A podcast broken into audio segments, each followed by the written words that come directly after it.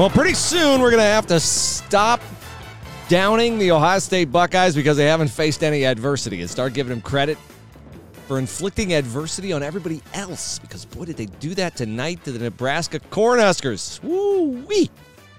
Children of the Corn. Scary night in Lincoln as the uh, football Buckeyes roll to a uh, 38 to nothing halftime lead. Uh, pad it with 10 points in the third quarter, give the starters the rest of the night off, and uh, walk away with a 48 to 7 win. I'm Bruce Hooley. This is the Spielman and Hooley postgame podcast. Glad to have you with us. Appreciate you listening. We want to thank West Jefferson Plumbing and Heating for making it all possible. West Jefferson Plumbing and Heating for all your plumbing and heating and cooling needs. And they'll give you $500 off a new furnace just by mentioning the Spielman and Hooley podcast. Winter's coming, believe it or not, even though it was hot today. Winter's coming. You need a furnace check. You want to get in line behind everybody else, or you want to be at the front of the line? I would say be at the front of the line, like Ohio State should be in the polls. Call West Jefferson Plumbing and Heating 614 879 9606 or look for them online, westjeffplumbingandheating.com. Make sure you mention Spielman and Hooley for a very special offer. Yeah, I think Ohio State should be number one in the nation. I really do. Did you watch Clemson today? They're number one in the country, 21 to 20 over North Carolina. Alabama scores, but Alabama gives up points to Ole Miss. They won convincingly. Five touchdown passes uh, today to uh, an Alabama receiver, uh, DeVonta Smith, I think. He was nice.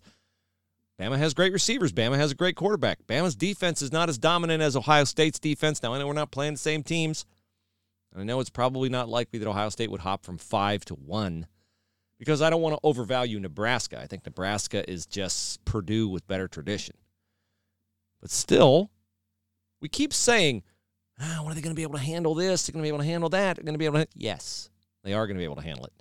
Uh, you are not going to see this team lose a game in the regular season. I do not think you will see a team play within. Mm, I was going to say 21 points. That's a little high. Maybe 14 points. They'll have an off day sometime. They'll have a day where they have the dropsies or they have a bunch of penalties or something weird will happen. But I don't think a team will come within two touchdowns of the Ohio State Buckeyes until they play in the college football playoff. And I didn't say if, I said until. Because they are going to be in the college football playoff. And then it'll be interesting. Then it'll be interesting because, you know, will Clemson have its act together by then? Will Oklahoma find a defense by then? Will Alabama, will Tua be healthy? Will Justin Fields be healthy? I don't know. Will Georgia be there? Oh, we could have some delicious college football playoff storylines, could we not? We could have LSU and Joe Burrow against Ohio State. Um, and we could have uh, Jalen Hurts and Oklahoma against Tua Tagovailoa and Alabama. That would be very, very interesting. Or we could have Justin Fields against Georgia and Jake Fromm. That would be super interesting. Uh, but at this point in time, folks, you can say don't put the cart ahead of the horse. The cart is ahead of the horse because these guys have like so dominant talent, such perfect coaching for this team. And I've talked about this before. Urban Meyer recruited a phenomenal team, and Urban Meyer was a phenomenal coach. But sometimes an organization can take a step up when everybody can breathe a little bit deeper because there's just a fresher breeze in the building. And Urban had one way of coaching, and it was to challenge you every single minute of every single day of every single practice. Ryan Day has found a way to coach this team in demanding style where the theme throughout the building is loving and caring for each other. And that's not to say that Urban didn't emphasize that and that the players didn't feel like Urban loved them, but Urban was the disciplinarian dad. Ryan is the dad you respect, best buddy dad. Both dads can be effective, but both dads are different.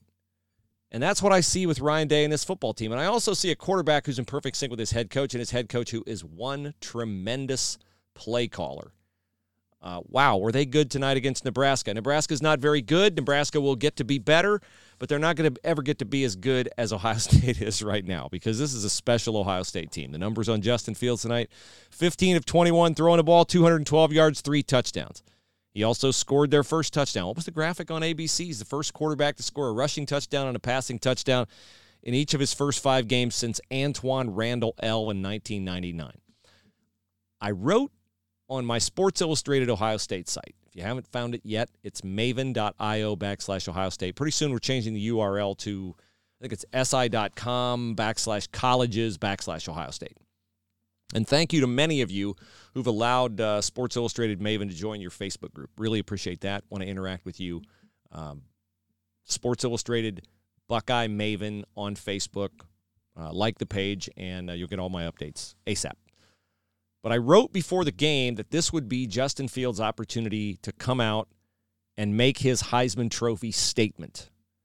And sure enough, five minutes ago in a game, Herbie and Fowler are talking about Justin Fields as a Heisman Trophy candidate, along with Joe Burrow, along with Jalen Hurts, along with Tua. Trevor Lawrence is just not playing at a Heisman level. Clemson is struggling because Trevor Lawrence is inconsistent. I don't know if he got too much adulation last year. All the talk about, oh, he's ready for the NFL right now. Yeah, well, he didn't look ready for North Carolina today. Justin Fields, what a coaching job Ryan Day has done with Justin Fields. And what an evaluation job Ryan Day did on Justin Fields. Because did you catch Justin Fields last year playing for Georgia? I saw him a couple of times. I mean, I was like, okay, what's the big deal about this kid? He's probably a really good athlete, but Georgia was a better team with Jake Fromm. They weren't playing the wrong quarterback last year, but they weren't playing the right system for Justin Fields, and they didn't have a coach who could get it out of him like Ryan Day is getting it out of him. Justin Fields tonight. How about the throw to Garrett Wilson for a touchdown? That is an NFL throw, my friends. That is an NFL throw. Um, still a little bit too much one to try to make something out of nothing in the pocket at times. He does throw it away at times. Times he tries to make a little bit more out of it than he probably should. And I would say, you know, that'll haunt him against a good team, but the good team won't come until the playoff. Now, the scary part is that could be a play that could get you beat in a playoff game because if you get away with bad habits, this is always the thing that has been, I think, a drawback for Ohio State when they've had a dominant team, like 98, very dominant football team, uh, 2006, very dominant football team, 95, very dominant. Um, you get away with little missteps, little imperfections in technique and decision making when you're dominating the way Ohio State is dominating. Then, when you get in a game where you have to be perfect or close to perfect, if you've skated and gotten away with those little imperfections along the way, you're less apt to have the discipline to not try them in a moment where they can come back to haunt you. That'll be the challenge for Ryan Day and this coaching staff to coach that stuff out of him. And he's on top of it. He keeps saying, oh, there's all kinds of imperfections on film. Man, um, I hope Ryan's not as uh, difficult to please uh, in other areas of his life as he is in perfection from his football team. And I'm sure he's not. He seems like a pleasant guy. But I mean, imagine, imagine having to cook dinner for Ryan Day. And he brought the same exacting standards to that that he brings to his football squad. Know, steak's pretty good, but could be better. I don't think he's that way. But man, they played just they dominated the game tonight. This is what's impressive. Notre Dame struggled today. Bama was behind. Ole Miss at home. Clemson struggled all day long. Wisconsin scored one offensive touchdown. Northwestern scored more offensive points than Wisconsin did. It was one of those weird kind of a day where you thought, uh, get the 7:30 kickoff. Weird stuff going to happen in the cornfields of Nebraska. No, High State just walked out there in their uniforms. It must have had like a business suit on underneath because it was like, we're here to do business, and business we shall do. Jeffrey Okudah interception, touchdown. Uh, punt, touchdown. Jeffrey Okudah interception, field goal. Jordan Fuller interception, touchdown. Touchdown, touchdown. We didn't punt till the fourth quarter. No, no, Nebraska. We're coming out. We're going to intercept Adrian Martinez three times in the first half. We're going to hand it to J.K. Dobbins for like 114 yards in the first half, 177 in the game. Master Teague's going to score twice in the second quarter. LeBron James is going to be tweeting about Ohio State being DBU before Jordan Fuller intercepts Martinez for the third time. And it's going to be all she wrote. And Scott Frost is going to have to go back to the drawing board wondering uh, what's it going to take for me to compete with a squad like this? Austin Mack had a great touchdown catch. 15 completions for the Buckeyes tonight, and here we go. Four, five, six, seven receivers. How do you game plan for these guys? Who do you stop? Take away Olave, you take away Mack. Oh, there's KJ Hill. Oh, there's Ben Victor. Oh, there's Luke Farrell. Tight ends make a reappearance tonight. Oh, and then there's Garrett Wilson catching a touchdown pass. So, um, just a really thoroughly impressive effort tonight by the Ohio State Buckeyes. And we say that and we say that and we say that and we say that because they give us no reason not to say that. Uh, here is Austin Mack's touchdown catch. Good for him. He had one taken away last week by penalty. He was talking this week about, I really like to get a touchdown on tape because I want the NFL scouts to see me. I'd like to be the next Terry McLaurin in the NFL. Don't worry, Austin Mack. You're going to get your chance. Here's Herbie and Fowler on the call of Austin Mack's TD. Fires to the end zone. Mack dives. Caught it for a touchdown. Buckeyes can do no wrong. And this is a beatdown. Yeah, you better believe it was a beatdown. Now, that is your flashes of fun, picture perfect play of the night. Flashes of fun. They'll take your senior pictures in affordable fashion. Guys, you're looking for a really cool birthday gift for your wife or for your child, and you don't want to do the typical thing you've already done. Is your wife or child a pet lover? How about a pet session? Now, see, some photographers, they don't want to do the pet session because eh, they don't like animals that much or they got a fancy studio, whatever. Flashes of Fun will come to you, and they love pets. Their pictures have been used over 2 million times on Unsplash, which is a free site where they can take photos and use them around the world in advertising. Now ask yourself, if their photos were no good, would they be used over 2 million times around the world? No, of course they would not. You will save hundreds, maybe even thousands by going to Flashes Fun. They're just getting going. So look for them. Really cool senior pictures, really cool pet pictures, or anything with your family. FlashesOFun.com. $50 off if you book it online. So now Ohio State plays host to Sparty on Saturday, and Michigan State needed um, a Brian Lewerke scramble and a field goal, and then a last play touchdown on a goofy Indiana, you know, hook and lateral play to uh, beat back the mighty Hoosiers today. That's a team Ohio State beat 51 to 10. So, um, no, Michigan State, this is not going to be a redo of 2015 where Connor Cook was hurt before the game and they brought in the backups and you know they ended up with the guy doing the uh, no I guess he didn't do the gator chomp. I guess he did the windmill thing. Philip Geiger. Andy's long lost illegitimate Spartan son.